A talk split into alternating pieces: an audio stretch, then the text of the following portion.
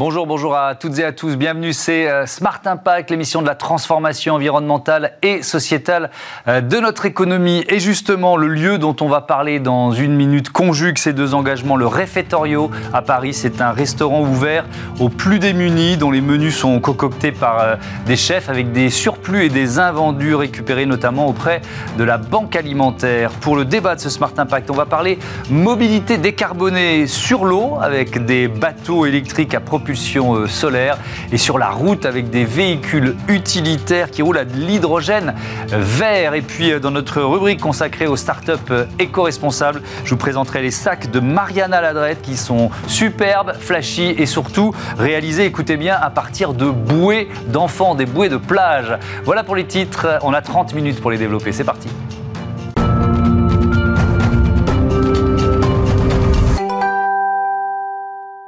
Bonjour Julien Boer, bienvenue. Bonjour, merci. Vous êtes le co-directeur du Réfectorio Paris, restaurant solidaire, gastronomique et anti-gaspi. On va euh, reprendre ces trois piliers. D'abord, on, présente un peu, il est situé où euh, Ça existe depuis quand? Alors le Réfectorio Paris est situé au cœur de Paris, euh, dans le quartier de la Madeleine, mmh. et plus précisément dans l'église de la Madeleine, dans la crypte de la Madeleine.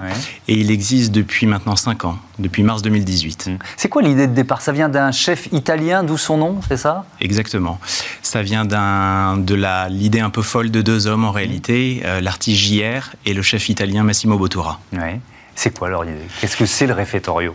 Le Refettorio, c'est un restaurant gastronomique solidaire qui est né euh, donc de cette idée un peu folle. Il faut se replacer dans le contexte. Mmh. On est euh, au sortir de la crise euh, migratoire en provenance d'Afghanistan, et l'artiste JR se dit c'est pas possible. Il faut faire quelque chose pour ces hommes, ces femmes et ces enfants qui qui fuient leur pays.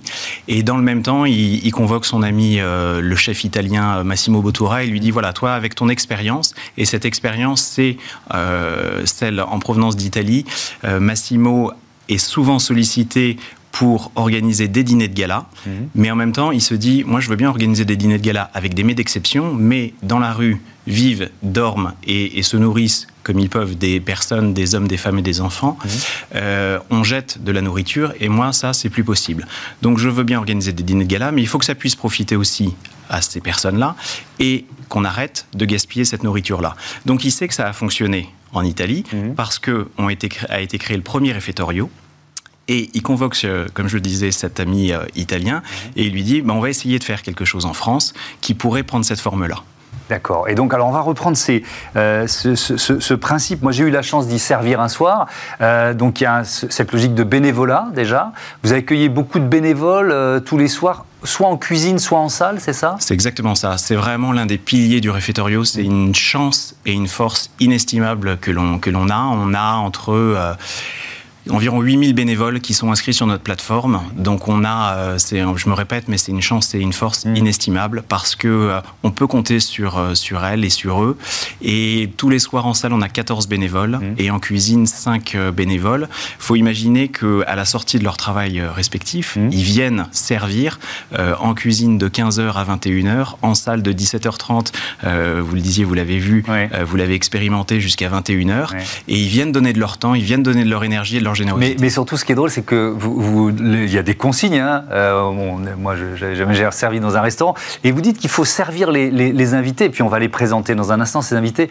Euh, voilà, comme dans un resto gastronomique, quoi. Il faut vraiment faire de cette soirée un, jour particulier. Exactement. Mm. On n'est pas là pour rigoler, mais on est là en revanche pour garder le sourire. Donc c'est euh, c'est une fine limite où, et là je reprends les mots de, de, mon président fondateur JR, mm. il faut que chaque soir soit une fête pour nos invités. Alors on va revenir à nos invités mais il faut faire en sorte que, oublier nos problèmes de la journée, mmh. euh, les vôtres, les miens, et faire en sorte que euh, les problèmes de la journée de nos invités soient laissés de côté et les servir à table dans les meilleures conditions de dignité possible. Alors, qui sont-ils? Euh, Sont des, personnes en, difficulté, des sans-abri, des personnes démunies? Comment, je sais que vous passez par des associations, comment ça se passe en fait? On passe par 360 associations, les, plus, euh, les plus grandes de, la place de Paris et d'Île-de-France euh, en, règle générale. Euh, nous ne sommes pas, nous, travailleurs sociaux, nous ne sommes pas associations capables d'orienter de, ces personnes-là. Et c'est pour ça qu'on passe par ces associations qui font un travail extraordinaire et il faut les saluer. Nous sommes l'écrin qui, qui va recevoir ces personnes qui sont des femmes, des enfants et des hommes. Mmh. On reçoit 75 invités en moyenne par soir. On les appelle chez nous des invités. Ce ne sont pas des bénéficiaires, ce ne mmh. sont pas des clients, ce sont des invités. Et euh, on est le seul lieu de distribution solidaire de repas, euh, certes à vocation gastronomique, mais qui reçoit 45% de femmes. Ça veut dire c'est important de le dire. Ah, c'est très important.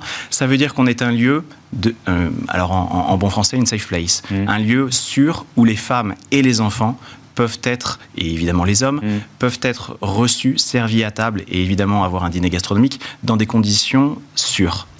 Et euh, ces femmes, ces hommes et ces enfants ont comme particularité, comme très commun, d'être en situation de précarité et d'exclusion sociale. Ça veut dire quoi? Ça recouvre différentes formes. Vous avez des étudiants, vous avez des retraités, vous avez euh, des populations réfugiées, vous avez euh, des travailleurs pauvres, on en a beaucoup, mmh. vous avez des, migrants. voilà, vous avez un nombre de, de, personnes. Ça, en fait, ça recouvre toutes les formes de population, toutes les formes de, de pauvreté. Mais alors certes, il y a la question de l'argent, mais il y a aussi l'isolement.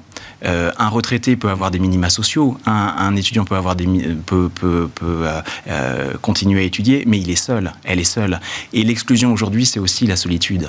Et il vient au restaurant, il vient chez nous aussi pour croiser tout d'un coup un alter ego, pour tout simplement croiser un sourire, croiser un bonjour. Euh, je voudrais qu'on parle de, de, l'aspect euh, anti-gaspi, parce que la, nourriture, je, parlais dans les titres de la banque alimentaire, c'est pas la seule solution, c'est l'une des solutions. D'où elle vient cette nourriture? Alors la nourriture, elle est, euh, en aucun cas, elle est achetée elle vient, elle, elle, provient des surplus et des invendus alimentaires. Vous l'avez dit, elle provient des banques alimentaires mmh. euh, d'Île-de-France, c'est la BAPIF qui fait un travail euh, extraordinaire. Elle provient aussi de grossistes alimentaires, elle vient d'épiceries fines mmh. qui nous, encore une fois, nous, nous reversent les invendus et les surplus. Et elle, prévient, elle provient, pardon, et, je veux le saluer parce qu'ils font un, un, un, travail euh, fantastique et, et dans un climat qui est un peu anxiogène, qui est un peu pessimiste à l'heure actuelle, il faut saluer cet élan de générosité de petits producteurs et de petites productrices qui nous réservent une partie euh, de leur production et qui se disent, voilà, évidemment, moi je produis pour gagner ma vie, pour faire tourner une entreprise, mais je considère qu'il y a une petite partie de ma production que je peux aussi allouer à, des, à la philanthropie, à, à, la générosité. Donc et, des euh, agriculteurs, des C'est exactement ça. C'est exactement ça. Euh, des fermes, la ferme du Perche, des producteurs de, de, de, micro-pousses, des, des producteurs d'huile d'olive qui vont allouer une partie de cette production pour le réfectoire en se disant, ben, il faut que ça serve. Il faut que ça serve et ça, il faut le saluer. On a aussi des chefs invités. Euh, c'est l'un des, piliers du réfectoire. Alors ça, c'est j'allais en parler, le gastronomique, parce que qui viennent avec leurs produits. Alors ils viennent aussi, oui, parfois. avec leurs produits, pas, pas systématiquement. Mais il y a quand même un sacré défi aussi pour les chefs, c'est-à-dire que la, la, nourriture, par définition, euh, elle, varie en fonction de, ce que les banques alimentaires peuvent vous euh, proposer. Donc ça peut être des chefs étoilés, multi-étoilés qui exactement, viennent, ça exactement. En fait, c'est comme vous et moi le dimanche soir quand on ouvre son frigo. Alors on n'est pas étoilé mais moi, je me mets pas fourneau. Hein, mais, en tout cas, on ouvre son frigo et on se rend compte qu'il nous reste un yaourt, une feuille de salade et puis un camembert. Et il va falloir composer un menu avec ça, alors pour une ou plusieurs personnes. Mhm. Et euh, ben nous, c'est ça tous les jours. Il faut composer. Alors, quand je dis nous, c'est l'équipe, euh, euh, l'équipe en cuisine, Blandine Paris, Marine Beleg et, notre commis plongeur Ibrahima Diallo. Mhm. Il faut composer un menu avec ce qu'il y a dans le frigo et en fonction des, dates limites de consommation, mhm. les DLC, et il faut arriver à, euh, avec les codes de la gastronomie, à présenter amuse-bouche, entrée, plat, dessert et miniardise. Mmh. Et c'est un grand défi pour les chefs invités. Vous l'avez dit, ils sont très souvent étoilés, voire multi-étoilés, mmh. éco-certifiés. En tout cas, je dirais que leur trait commun, c'est d'avoir cette appétence pour la solidarité et de considérer la gastronomie comme un élément de partage. On n'a jamais eu, en tout cas à ma connaissance, de chef qui ne considère pas la gastronomie comme un élément de partage. Alors c'est vrai qu'ils arrivent devant le frigo, ils se disent waouh, c'est un petit stress quoi. c'est un petit stress. Et la veille, ils sont en train souvent de, d'envoyer des SMS à, notre chef résidente pour lui mm. dire bon, je peux avoir, je peux avoir l'état du frigo parce que là, il faut que j'arrive à composer. il faut que j'arrive à, inventer effectivement et à préparer pour 70 ou 75 euh, invités en moyenne. 75 invités en, moyenne. Il y a aussi une dimension euh, artistique et, culturelle dans, dans, votre association, euh, ce qui est assez logique avec un artiste comme JR qui a, qui a voilà, participé à sa, à sa création. Par exemple, exemple, la salle de restaurant, elle a été redécorée. Euh, qu'est-ce qu'il y a? Enfin voilà, est-ce que vous pouvez nous parler de cette dimension Bien sûr, c'est un des piliers très importants du, du réfectorio. C'est, euh, disons qu'il y a eu deux temps. Il y a eu un premier temps dans le réfectorio, il a fallu, ou en tout cas le réfectorio Paris s'est construit comme un restaurant à vocation gastronomique dans un paysage de distribution solidaire de repas. Mmh. Et ça a été une véritable révolution. Puis le réfectorio, je dirais depuis, depuis un an et demi, s'est construit comme un restaurant gastronomique solidaire dans une offre culturelle et artistique. Et c'est évidemment sous l'impulsion d'un de nos euh, présidents fondateurs, l'Artigière. Mais lorsque vous pénétrez et dans, le, dans la crypte de la Madeleine, euh, qui est déjà un, monument historique, vous pénétrez sous les arches euh, de deux architectes, Rami Fischer et Nicolas Delon. vous pénétrez sous les nuages de l'artigière. Vous avez les œuvres de Prune Nourri. Mmh. Et ne serait-ce que le service à table et à vocation gastronomique, c'est pas une, une vous n'êtes pas servi selon l'expression consacrée mmh. au cul du camion ou, ou, ou, sous une soupe populaire. Vous êtes vraiment servi à table. Donc on épouse les codes de la gastronomie, les codes esthétiques de la gastronomie. Mmh. Notre devise, c'est le beau et le bon. Et l'esthétique, l'art, c'est très important pour nous. Et je voudrais euh, terminer, alors il y a aussi des visites de, musées, etc. Mais je voudrais quand même qu'on dise un mot des, des bonnes fées, des entreprises partenaires, parce qu'il y en a, je sais qu'il y a Voyageurs du Monde, mais il y en a, il y en a d'autres, et c'est important de les citer. Tout à fait. Euh, ces entreprises qui nous permettent aussi d'inviter de, euh, ces hommes, ces femmes et ces enfants euh, dans les sorties culturelles. Mhm. on a plusieurs fondations, cinq ou six qui nous accompagnent depuis le début. vous les avez cités, Voyageurs du Monde avec à travers un solide bâtisseur. On a la Fondation Carrefour. On a a euh, Salesforce qui nous accompagne depuis le début, qui est un partenaire euh, euh, de poids et, qu'il faut saluer. la Fondation Accor, la Fondation Matmut, j'en oublie sans doute, en tout cas elles sont présentes sur notre site web et sans elles et, sans eux et, sans cette générosité, on ne pourrait pas exister. Voilà, et sur votre site web, refectorio.fr, Refectorioparis.com, exactement. Refectorioparis.com, on peut s'inscrire aussi si vous voulez voilà, faire partie des bénévoles qui, soit en cuisine, soit en salle, participent à la belle aventure du Refectorio. Merci beaucoup. Merci à vous d'être venu euh, euh, nous raconter ça bon vent, évidemment, au réfectoire. On passe à notre euh, débat mobilité décarbonée au programme.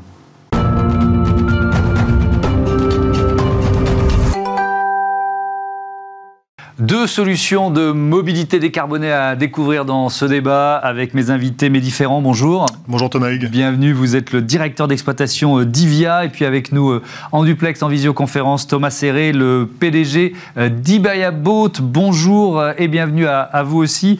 Mes différents, IVIA, c'est une co-entreprise qui a été euh, créée par le groupe Renault et par Plug Power. Plug Power, c'est un, euh, on va dire, leader mondial de, de l'hydrogène et des, et des, piles à combustible. Euh, donc vous, c'est de l'hydrogène, de l'hydrogène vert tout à fait. Alors c'est quoi? Alors l'hydrogène vert, c'est l'hydrogène qui est produit de façon décarbonée. Hein. L'objectif, c'est d'avoir une énergie pour la mobilité, un carburant qui ne contienne pas ou très peu de carbone, très peu de CO2 dans toutes les problématiques actuelles de réchauffement climatique, mmh. d'émissions de CO2. Donc on a une solution qui est complètement intégrée, qui va du véhicule à la pile à combustible, hein, qui est l'objet finalement au cœur du sujet de, de IVIA, qui est la propulsion par hydrogène. Donc on produit de l'électricité à bord du véhicule à partir d'une pile à combustible. Et on va même fabriquer notre carburant, puisque sur le site de Flin, on est en train de démarrer la production d'hydrogène vert à partir d'un électrolyseur. Donc l'électrolyseur, c'est la mini-usine. Vous venez de l'installer en plus. Hein. On vient de l'installer, ça fait une quinzaine de jours. Mmh. Donc là, on est, on est très excité par, par ce projet. Mmh. C'est un projet au long cours qui est en train d'être déployé grâce aux, forces de Plug Power et de Renault, nos deux actionnaires, mmh.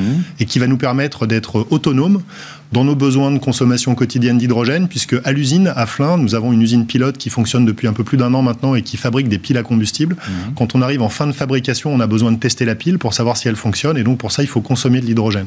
Et donc, on va, grâce à cet électrolyseur, être capable d'alimenter le bâtiment et donc de subvenir à nos propres besoins. Et avec tout le reste, puisque l'électrolyseur est une mini-usine qui fabrique beaucoup d'hydrogène, on va être capable de nourrir nos clients euh, dans différents points d'avitaillement, des, des, stations de recharge que IVIA euh, développe également avec des partenaires et qui permettent à nos clients qui vont euh, rouler en hydrogène eh ben, de s'avitailler euh, de façon complètement sereine en dérisquant la présence ou pas du carburant pour se recharger. Alors on y reviendra évidemment euh, en, détail, mais je me tourne tout de suite vers Thomas Serré. Alors je le disais en titre, on est sur la route donc avec Ivia et on est sur l'eau avec Ibaya Boat. donc vous êtes basé sur le bassin d'Arcachon. C'est quoi Ibaya Boat? Alors, Boat, c'est un chantier naval où on se focalise sur la construction à faible impact environnemental. C'est-à-dire qu'on travaille sur l'ensemble de la chaîne de la construction et de l'usage du bateau, pour réduire l'impact environnemental des bateaux. Ça passe par euh, des matériaux biosourcés ou recyclables pour la construction.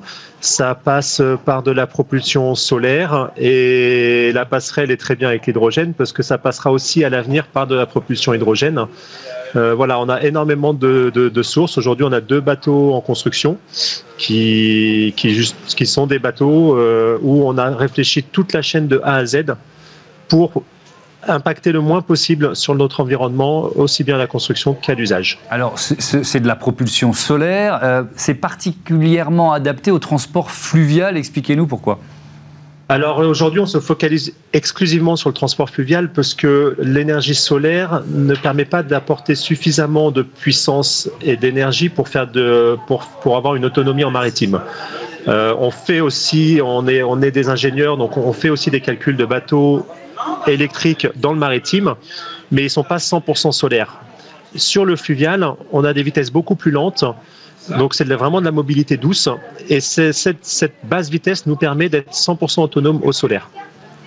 Euh, mais différent, cet euh, électrolyseur, donc il, est en phase de test encore, et donc vous nous l'avez dit, ça va servir aussi à alimenter des, quoi, des stations-service, parce que pour bien comprendre, le modèle IVIA, c'est euh, un modèle assez global en fait dans sa conception, dans son dans son concept. C'est ça, en fait, on est sur une chaîne de valeur intégrée. Donc on dit la, chaîne vraiment de, A à Z où on a le véhicule, mais on a aussi euh, les stations d'avitaillement, on a le carburant hydrogène vert dont on a parlé tout à l'heure, et puis on a aussi toute une offre de services à la fois financiers pour euh, acquérir ou louer les voitures, et aussi des services de maintenance et d'après-vente. C'est aussi très important pour rassurer nos clients. Mais ces stations, elles existent déjà parce que c'est évidemment l'enjeu majeur. Il y, a, déjà, moi j'ai regardé les photos en préparant l'émission, euh, il y a les véhicules utilitaires, ça ils existent déjà c'est quoi C'est des Renault Master C'est des. Euh, il y, a une gamme déjà de véhicules. Alors en effet, depuis la fin de l'année dernière, finalement depuis le mondial de l'auto où on a fait l'annonce, donc on a mis euh, au niveau européen le lancement du Renault Master H2 Tech. Donc c'est un Renault Master qui est électrique de base, sur lequel on rajoute la technologie hydrogène. Et donc ça, ça permet de répondre en fait aux cas d'usage intensifs, les mmh. cas les plus gourmands en énergie, ceux qui vont faire le plus de kilomètres ou qui vont utiliser leur véhicule le plus d'heures par jour. Et donc l'avantage de l'hydrogène, c'est qu'on est toujours sur du zéro émission. Donc on a un véhicule qui ne pollue pas du tout. Il n'y a aucune émission à part de l'eau et de la vapeur d'eau. Euh, par contre, on a beaucoup d'énergie à bord et donc cette énergie, c'est de l'usage, c'est de l'usage intensif pour nos clients. Et par exemple, par rapport au véhicule batterie équivalent, c'est à peu près deux fois plus d'utilisation possible du véhicule. Ok, donc on voit bien l'intérêt, sauf qu'il faut pouvoir s'avitailler, comme vous dites. Il faut une station-service ou une station d'avitaillement. Donc euh, le maillage, il n'est pas encore très important. Il voilà, faut, être clair. Le, maillage, alors en France, on a quand même la chance parce qu'on est dans un des, deux ou trois plus pays pionniers en Europe mm. sur le déploiement des, des infrastructures hydrogènes. Il y a notamment des sociétés qui développent des stations d'hydrogène françaises. il y a des initiatives en Ile-de-France, il y a des initiatives en Rhône-Alpes, un peu mmh. partout. Euh, L'Allemagne est également très active euh, sur le déploiement de l'infrastructure. Il y en a un petit peu aux Pays-Bas. Et puis le reste de l'Europe, euh, objectivement, aujourd'hui, c'est très faible. On ne trouve pas de stations d'hydrogène ou très peu. Mmh. Donc notre sujet pour démarrer notre activité sur les véhicules, ça a été aussi d'apporter la brique station, de façon à pouvoir faire une offre intégrée à nos clients et à leur dire, mais vous avez un besoin de véhicules décarbonés, parce qu'aujourd'hui, par exemple, vous utilisez un Renault Master Diesel. Demain, avec les ZFE, avec les projets européen de décarbonation, vous n'allez plus pouvoir utiliser aussi simplement votre véhicule diesel.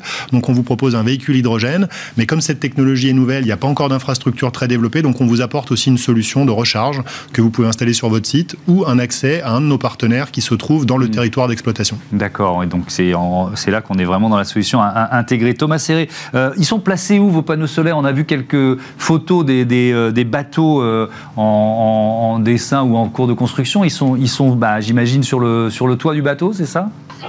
Alors oui, en fait, tout le, quasiment l'intégralité des toits sont recouverts de panneaux solaires.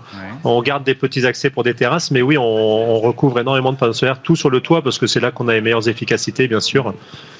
Est-ce qu'on est qu'on peut alors c'est pas le cas, c'est plutôt des bateaux euh, euh, habitables d'ailleurs sur lesquels on peut habiter à, l'année, mais est-ce qu'on peut imaginer des péniches de, transport de fret qui seraient euh, propulsées à l'énergie solaire ou est-ce que c'est trop lourd une péniche? Alors, ce n'est pas forcément le facteur poids qui va être le plus gênant, euh, parce que plus il est lourd, plus il est gros, plus on a de la surface aussi pour mettre des panneaux solaires. Euh, et puis, on a une multitude d'énergie, donc on pourrait très bien imaginer du solaire mélangé avec de l'hydrogène. Enfin, il y a beaucoup de solutions aujourd'hui sur le marché. Euh, le facteur, par contre, qui va être peut-être plus dimensionnant, ça va être le facteur de temps d'utilisation à la journée. Euh, c'est assez compliqué de rendre un bateau autonome au solaire euh, sur toute une journée entière. Voilà. On, calcule pour des certaines heures d'utilisation par jour. Euh, on sait les rendre, euh, on, sait les rendre autonomes euh, hmm. pour quelques heures de navigation, mais pas encore pour une utilisation professionnelle où les gens vont naviguer 10 heures par jour. Je, voudrais revenir sur l'éco-conception de vos bateaux. Alors notamment, je crois qu'il y a un bateau qui s'appelle le Coche. donc, c'est quoi les choix de matériaux que vous avez faits? Alors le Coche, c'est un bateau qui est tout en ossature bois. Donc, contrairement à la construction nautique euh, d'habitude, on utilise énormément de, de, résine, énormément de fibres de verre qu'on ne sait pas recycler. Là, on est, tout l'habitat est en ossature bois. Euh, aujourd'hui, on utilise encore un petit peu de résine parce qu'on n'a pas toutes les solutions qui sont mises en place, mais à l'avenir, on a l'intention d'utiliser du polyéthylène, qui est une matière qui est 100% recyclable et a très faible impact lors de, lors de la fabrication. Donc, euh, on utilise quasiment que des matériaux recyclables. En tout cas, c'est l'objectif à terme. Aujourd'hui, on n'est pas encore euh, à 100% sur nos objectifs, mais c'est l'objectif à terme de n'avoir que des matériaux recyclables. Oui. Et, donc, pour vos clients, quels usages ils peuvent faire de vos bateaux? Alors, ce sont des bateaux divers usages. Ce sont des bateaux, comme vous dites, habitation. Donc on peut imaginer tous les, usages de l'habitat euh, normaux, c'est-à-dire qu'on a des clients particuliers qui l'achètent pour vivre dessus à l'année ou pour faire une résidence secondaire. On a également des clients qui l'achètent pour faire du locatif et un investissement financier, que ce soit un particulier qui va juste en louer un ou un professionnel qui va faire une flotte de 10 ou 15 bateaux. Euh, et on a aussi aujourd'hui, on a des clients qui veulent faire du petit transport de passagers. Donc on propose aussi pas que de l'habitat, on propose aussi des transports de passagers. Et dans l'année, on va développer aussi une gamme d'habitats flottants, donc cette fois-ci non navigants, qui seront des, comme des écologes, basés sur les mêmes principes d'autonomie, avec toute, avec toute solaire et, euh, et peu d'impact environnemental euh, à l'usage. Euh, mais différents. Merci beaucoup euh, Thomas, Thomas Serré. Mais différents, je termine avec vous pour, pour donner peut-être la dimension européenne du projet euh, IVIA. C'est un, alors je ne sais plus quel est le terme exact, projet d'intérêt, d'intérêt européen. Je sais plus quel est le... un, IPCEI ou un PIEC selon qu'on le dit en français ou, en anglais. Donc en fait, c'est les projets européens qui ont été sélectionnés par la Commission mmh. européenne. Donc c'est un processus qui a été assez long de plusieurs mois. Et à l'issue de ce processus de, tamisage, les projets ont été sélectionnés pour bénéficier de subventions. Donc nous, on a été très contents à l'automne dernier de, recevoir la notification formelle de la Commission européenne à travers aussi les pouvoirs publics français, puisque mmh. notamment le ministère de l'économie supporte euh, notre initiative. Donc ça, ça va être un accélérateur euh, phénoménal pour nous de nos capacités de développement et de déploiement. Euh, ça va se traduire concrètement par de l'embauche, de l'embauche d'ingénieurs qui font de la R&D pour mmh. préparer les futures générations de, véhicules à hydrogène. Et puis enfin, ça va aussi permettre de développer notre propre usine de production à l'échelle industrielle. Donc on parle d'une gigafactory de piles à combustible mmh. qui sera installée sur le site de et qui va nous permettre de passer à l'échelle. Et donc ça, ça a un effet vertueux, c'est qu'on va pouvoir produire plus d'objets, qui sont des objets vertueux aussi mmh. en termes d'empreinte carbone, euh, comme, comme le, disait tout à l'heure euh, la personne sur les bateaux. Et puis ça va nous permettre aussi de baisser les coûts, puisqu'un des sujets aujourd'hui avec la technologie hydrogène, c'est que c'est une technologie encore novatrice, mmh. qui n'a pas eu toute la courbe d'apprentissage des moteurs thermiques pendant plus d'un siècle. Et donc c'est une technologie qui est encore plus chère aujourd'hui que, que les, moteurs diesel, hein, pour ne mmh. pas les citer. Donc la mise à l'échelle industrielle grâce au projet européen dit PCEI va nous permettre d'accélérer industriellement et donc de devenir plus vite compétitif face aux alternatives thermiques. Merci beaucoup, merci euh, à tous les deux d'avoir participé à ce euh, débat. À bientôt sur, euh, sur Bismart. C'est l'heure de Smart Ideas, belle idée signée Marianne Aladrette. Si les bouées de plage de vos enfants devenaient des sacs haut de gamme.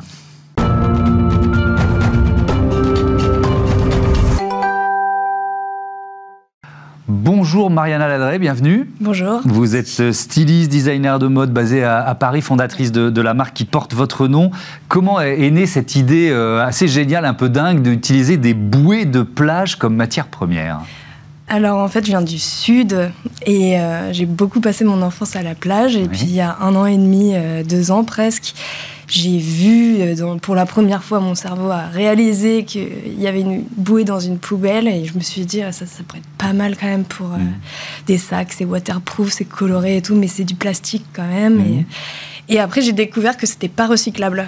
Euh, comme matière c'est du PVC fabriqué très loin etc et du coup je me suis dit que ça, ça pouvait être la bonne façon de réutiliser un matériau comme ça. Et de leur de donner à cette matière non recyclable une seconde vie. Mais alors, vous la trouvez où cette matière première? Parce que vous ne faites pas les poubelles des plages du Sud, donc euh, comment vous fournissez?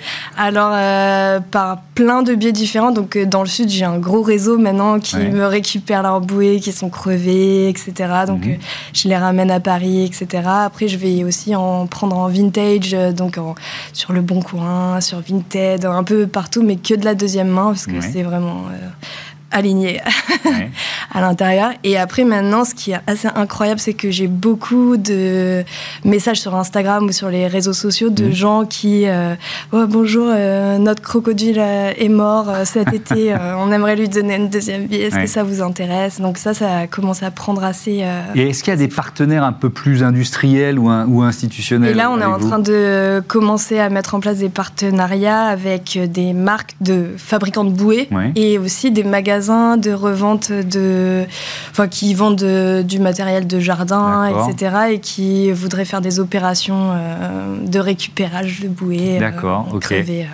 Euh, alors, vous, vous donnez, on l'a bien compris, une seconde vie à ces, à ces bouées de plage qui deviennent des sacs haut de gamme. On va avoir des, des, photos de vos sacs qui sont, voilà, qui reprennent les couleurs des bouées, quoi, qui sont flashy, qui sont vraiment magnifiques. C'est de l'artisanat. Ça vous demande combien d'heures de travail chaque, chaque sac? J'imagine que ça dépend de la complexité, de la taille, etc. Mais ça vous demande combien d'heures de travail Ça demande entre 19 et 25 ou plus euh, d'heures, en fait, parce que chaque pièce est unique. En fait, on récupère les bouées, on les nettoie, on les découpe, on les repasse ça, ça prend Ça se repasse ben, On les repasse avec des couches de tissu entre, euh, donc pour pas que ça colle au fer, etc. Et puis il faut la bonne température pour pas que ça brûle, pour pas que ça. Enfin voilà. Et après, on fait de la composition avec euh, les bouées. Donc chaque pièce est unique. Donc on va placer le patronage, on va créer des motifs et des motifs uniques en fait pour recréer de la matière. Hmm. Et après, toute la confection du sac et des cordes euh, qui sont nouées, tressées. Hmm. La dernière collection, elle, elle se nomme Tétis. C'est pas un hasard, c'est pourquoi ce nom? Tétis, c'est une euh, déesse, euh, une déesse archaïque grecque. En fait, je suis très inspirée par la mythologie grecque.